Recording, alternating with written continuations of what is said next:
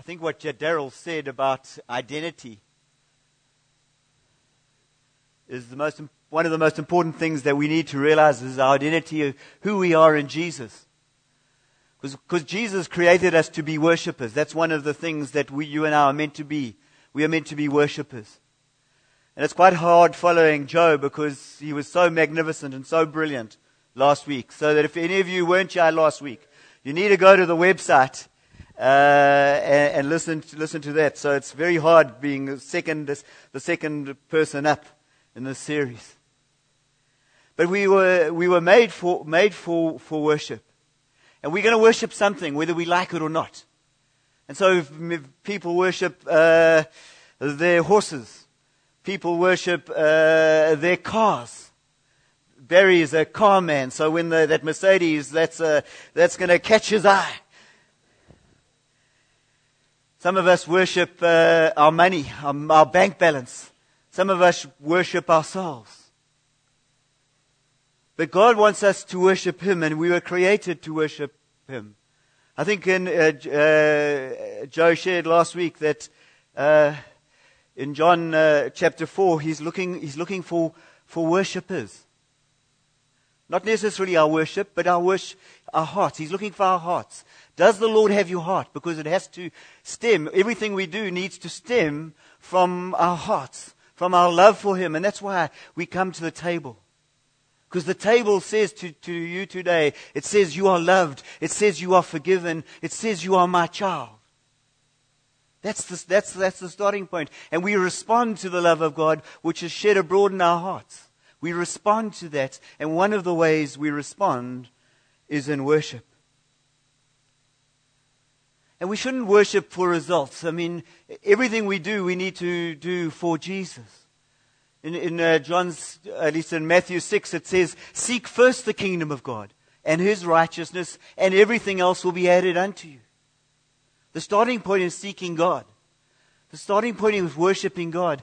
And uh, God is a most amazing, amazing God. He's a great God. He's a wonderful God. And as we do that, everything else gets added unto us.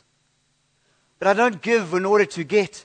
I give because my Savior gave His life for me. He gave everything up for you and I, that we might have life and we might enjoy. So I have a heart which wants to give because Jesus lives in me. I have a new identity.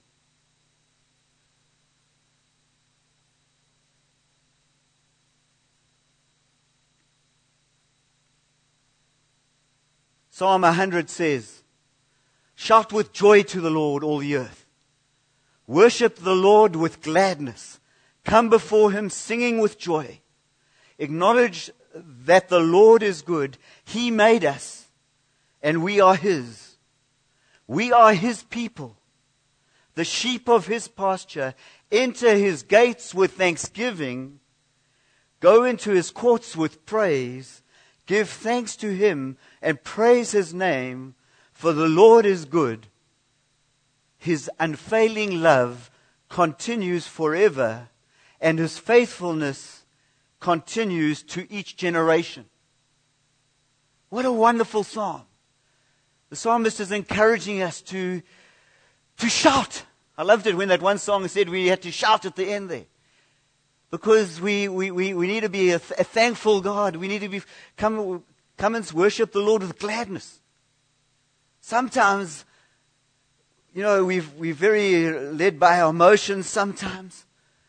And I don't want to be led just by my emotions because if I came to church today and my week has been bad and it's been grumpy and, and uh, I come and I, I just drag myself here. But the Lord wants me to offer thanksgiving. He wants me to give a sacrifice of thanksgiving, a sacrifice of praise. And it's going to cost me something. I might not even feel like it when I get here. When I, when I, when I get here, I might not feel like praising. I might not feel like giving thanks. But he's asking us in this psalm to, as we enter his presence, to be thankful. And not just to have a thankful heart, but to actually say it to actually thank God. And so, so some of the songs this morning that we've already sang, we've already sung, have, have, have echoed that. Give thanks. Give thanks. So, Thanksgiving, what is Thanksgiving? It's a response to the acts of God. And so we thanked Him for His creation. We thank Him for the beautiful garden that's developing there. We thank Him for the mountains. We thank Him for the sea. We thank Him for, in, for intervening in our lives. We need to be a thankful people. We need to be saying it. I know my father wrote in a, a little diary, he only came to the Lord when he was 72, 73. And he wrote in a, a little book, a little journal book, he wrote, Give thanks. And every day he would write something in that, in that journal, giving thanks for fishing. No fish, exclamation mark. Give, giving thanks for the sunset. It changes the way we see life if we have a positive, positive attitude, if we give thanks to what God has done and what God is doing in our lives. So maybe God's healed you. I mean, God healed some, uh, Jesus healed some people. Uh, was it the lepers? I don't, can't remember the story just, just now. But about 10 were healed and only one or two came back to give thanks. And they received their salvation when they gave thanks. So it needs to be a part of our lives giving thanks.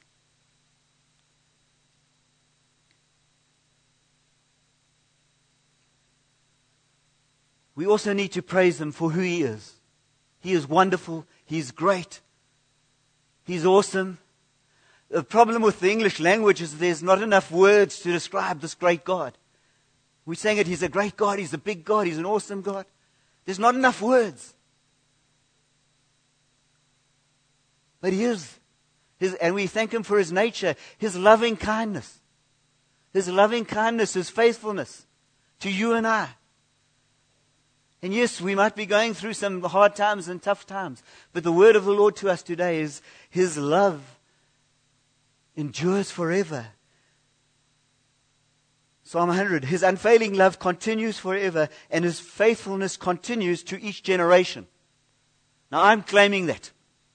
I'm claiming that for, for the generations that follow me. I want you to claim that for your generations, for your children, for your grandchildren. Because as we look at the world, I think you kind of get a bit panicky. You say, look at all the pressure that they're under. Look at, look, how, how are they going to survive? Look at the economy and, and you think, and, and, and where are they going? And, but God says He's going to be faithful to all, all generations. And so we are called to offer praise. We are called to offer thanksgiving. You know, we've been, as a house church, we've been, in the last couple of weeks, we've just delved a little bit into uh, Revelations. Uh, I think uh, Greg Reed's house church has gone through the whole book. The very brave people. Very brave. But it's the most wonderful picture of what's, what's going to happen, and it's like very complicated, and there are dragons and uh, fire, and it's just like kind of blows all the fuses in our minds as we read it. And one of the things that I just uh, took away from that, that story is that our names need to be written in the Lamb's Book of Life. If our names are written in the Lamb's book of life, we will experience the new heavens and the new Jerusalem. And the, the, the picture at the end of Revelations of what, what uh, uh, the new Jerusalem is going to be like is just mind blowing. But that's, our, that's, that's a, real cry and call for, for, the, for the lost out there who don't know Jesus. Their destiny is far worse. Their destiny is gnashing of teeth and burning in fire forever and ever and ever and ever. That's horrifying. So we, we pray for Kearsney. I, I, thank you, Lord, for, for the ministry that went, to, went out to Kearsney this last week. And I pray, Lord, that, that those kids who gave their life to Jesus, you are the author and perfecter of their faith. And I pray, Lord, that you would grow them up and they would be strong and powerful for you and they would make a difference in their community, in their school, and those who came from my class and, and St. Mary's as well. Because, Lord, we, we need our young people to be full of Jesus. So, why did I tell you the story about Revelations? I'm not sure. But, but, but, but really, right at the beginning, John is, in some, one of the translations it says John is, he, he's in, uh, in worship. He's in the Spirit. He's worshiping in the Spirit. One of the translations says on the Lord's day. And he has this vision of Jesus. And it's a very scary vision. And there's fire coming out of Jesus' eyes, and there's swords, and there's, and it's like kind of, uh, whoa, quite scary. And what is John's reaction? Well, he falls flat down in his face. Flat down in his face. This is the disciple that Jesus loved. It was his favorite. I thought God didn't have favorites, you know. But he, this was his favorite disciple. Although uh, Paul Alcock was saying that John actually wrote the book. So maybe that, so, so maybe that's why he said but, but he, he is the one that Jesus, uh, Jesus loved. And he, at the, at the last, last supper, I think he, he, he rested on Jesus. There was an intimacy between John and Jesus, a special relationship, which we all, we all can have. That's what the table is so fantastic about. It brings us, we all, we all equal at, at the cross. And so, John is on, on, his, on his face, and Jesus comes. And what does he do? He puts his right hand. Just a, just a blessing. Uh, for me, that's the thing that spoke to me. Just that, that the Lord just comes to you where you're at. Whether you're on your face, whether you're praising, whatever it is, wherever you are, whatever situation, and He comes and puts His hand on you and says, It's okay. It's going to be all right. It's going to be all right. And then he explains, and he, then John writes this whole book, this scary book, and uh, the, the whole story. But it's out of worship that he encounters, he encounters the Lord. And out of that comes this wonderful book called Revelation. Jonathan Leach says, when you ask, well, what is, what is Revelation? What does it mean? How, you know, what's it all about? And, you know, what's the chronological order and everything? His, his response always is, he believes what he heard the last person say about the book.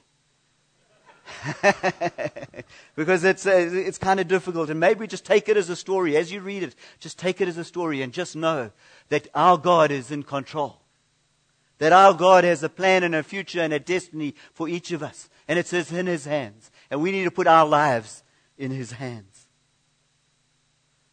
So, one of the key scriptures for this uh, series on on worship and praise and is the, is the scripture from 2 Chronicles chapter 20. And Amanda talked about it three or four weeks ago. Uh, and Jehoshaphat, there's this, the situation is happening. There's the mighty armies. There's this multitude of armies which are gathering to attack Judah. And Jehoshaphat sees this and he's out of his depth. Anybody here ever feel out of your, out of your depth? Most days. Most days out of, out of our depths. And what did he do? He called, uh, called everybody into the temple to seek the Lord. And this is a, in his prayer he confessed, For we have no power to face this vast army that is attacking us. We do not know what to do, but our eyes are on you. Do you not know what to do in your situation today? Put your eyes on Jesus. Put your eyes on Jesus. Get into the prayer closet and pray. We are told then that the Spirit of the Lord came upon Jahaziel, who was a Levite, a descendant of Asaph, the chief musician at the time of David. Jahaziel co- proclaimed, Do not be afraid or discouraged. The scriptures are full of that. Wherever you look, it says, Do not be afraid or discouraged. Why? Because there's a lot to be afraid and discouraged about. And then it gives us the answer because of this vast, because of this vast army. Do not be discouraged by this vast army. For the battle is not yours, but God's. The battle is God's. The battles that you are facing today, they are God's battles.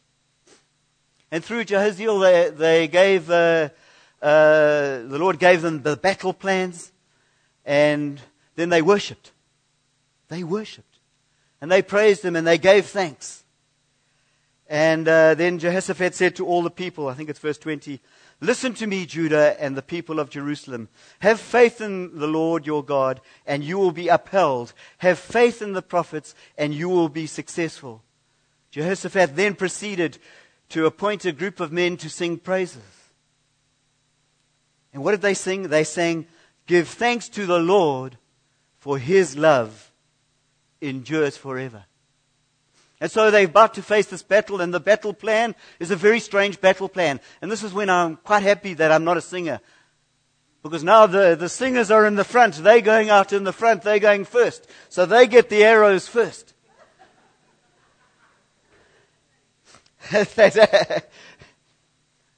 so we need to, to actually just know that, that the, the praise and worship teams in all the communities and all the churches, they are often out in the front and they take the flak. Uh, I'm not sure who said it, but somebody famous from way back when said, if Satan wants to uh, join the church, he joins the choir to cause, to cause disruption because, because of the power of, of, of music, because of the power of worship. So they went out and they went to war with the soldiers behind the worship team. And as they began to sing and praise, the Lord set ambushes against the men of Ammon and Moab and Mount Seir who were invading Judah, and they were defeated. And when they finished slaughtering, they, just, they, slaughtered each other. They, it was just like kind of pandemonium. Judah came to the place that overlooks the desert and looked towards the vast army. And what did they see? They saw dead bodies. The armies had destroyed each other. They turned and fought against each other. What a story. What a story. And they took three days to clear away the plunder. Three days. Jehoshaphat's soldiers must have looked at their swords and said, Well, we didn't have much to do today probably were quite pleased. But God won the victory.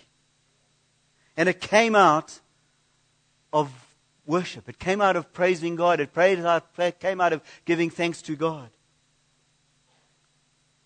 Give thanks to the Lord, for his love endures forever. So often we might probably get too distracted with, uh, I know, and I know there's a place for spiritual warfare and and, but it says, uh, submit to God and resist the devil. We must submit to God. We must, we must come into our, our, our, our prayer closets and we need to worship God and, and, and encounter Him and praise Him because as we do that, the Lord fights our battles. As we do that, the Lord fights, fights our battles. So I want to just quickly close with one kind of last story. And it's a story of Paul and Silas.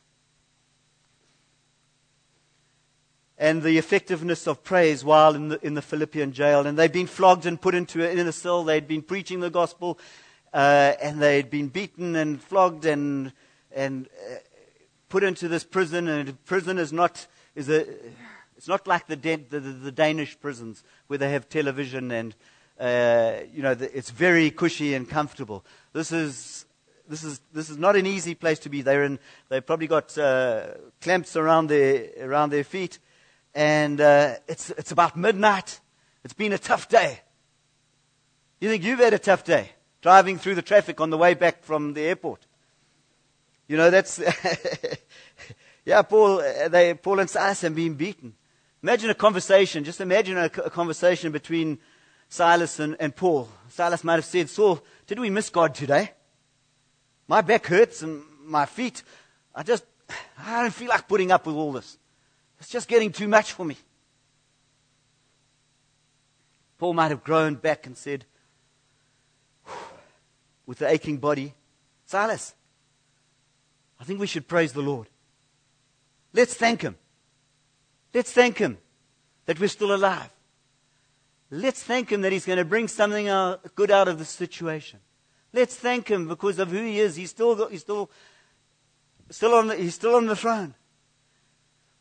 The key to Paul's relationship with Jesus, the reason why he could say this was because he knew who he was. He had his, his identity was secure. He knew who he was in Jesus and he knew Jesus was in him and that whatever happened to him didn't really matter a row of beans. I mean, if you a look at his life, not the life that you really want. He shipwrecked, beaten, left for dead, uh, and yet he considered that, he said, light and momentary affliction, light and momentary. Wow wasn't light or momentary. In most of the scriptures which he wrote, he said, Rejoice in the Lord always. And again, I say rejoice. He had a kind of, from Philippians, I think he wrote that from when he was in jail in, Philipp, in, in, in Philippi. He wrote that. He wrote, Give thanks always. I think, uh, who's it, James? You know, consider it pure joy when you go through troubles. I want to take that one out. I don't like troubles. You don't, you probably don't like troubles. But he says, consider it joy. Give thanks in everything, in every circumstance. That's what the scripture says. Why? Because our identity is secure. We, our, our lives are, are hidden in Jesus. Our lives are hidden in Jesus. And we need to know that. We must remember this, this uh, Saul, uh, stroke, stroke Paul. We must remember he was like an ISIS terrorist. He was persecuting the church. He was killing them. You know, you think you've done a few things bad in your life.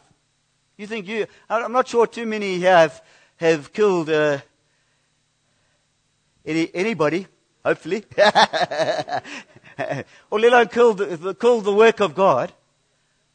That's why I get a bit nervous with the scriptures because uh, uh, Jesus says if you call your brother a, a fool, you've committed uh, murder.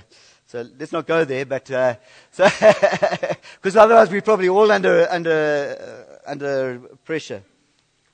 But but but he encounters Jesus on this road to Damascus. He gets taken off his horse. He he, he spends time in, in in in fellowship with the Lord, a couple of two or three years, and he knows who he is. So he's bold and he can go out and preach the gospel. You and I need to be need to know who who we are.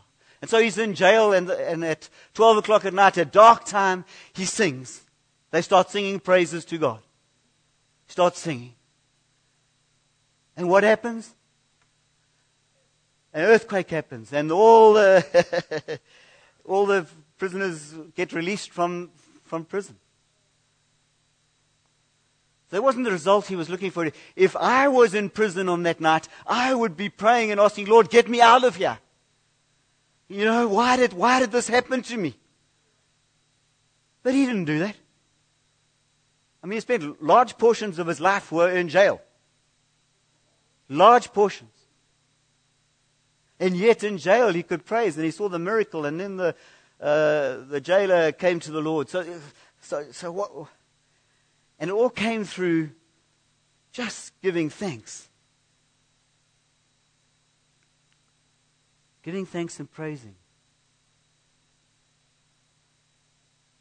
When we come into his presence with praise and thanksgiving and worship, warfare is waged against our enemies, and our battles are won by the supernatural power of God.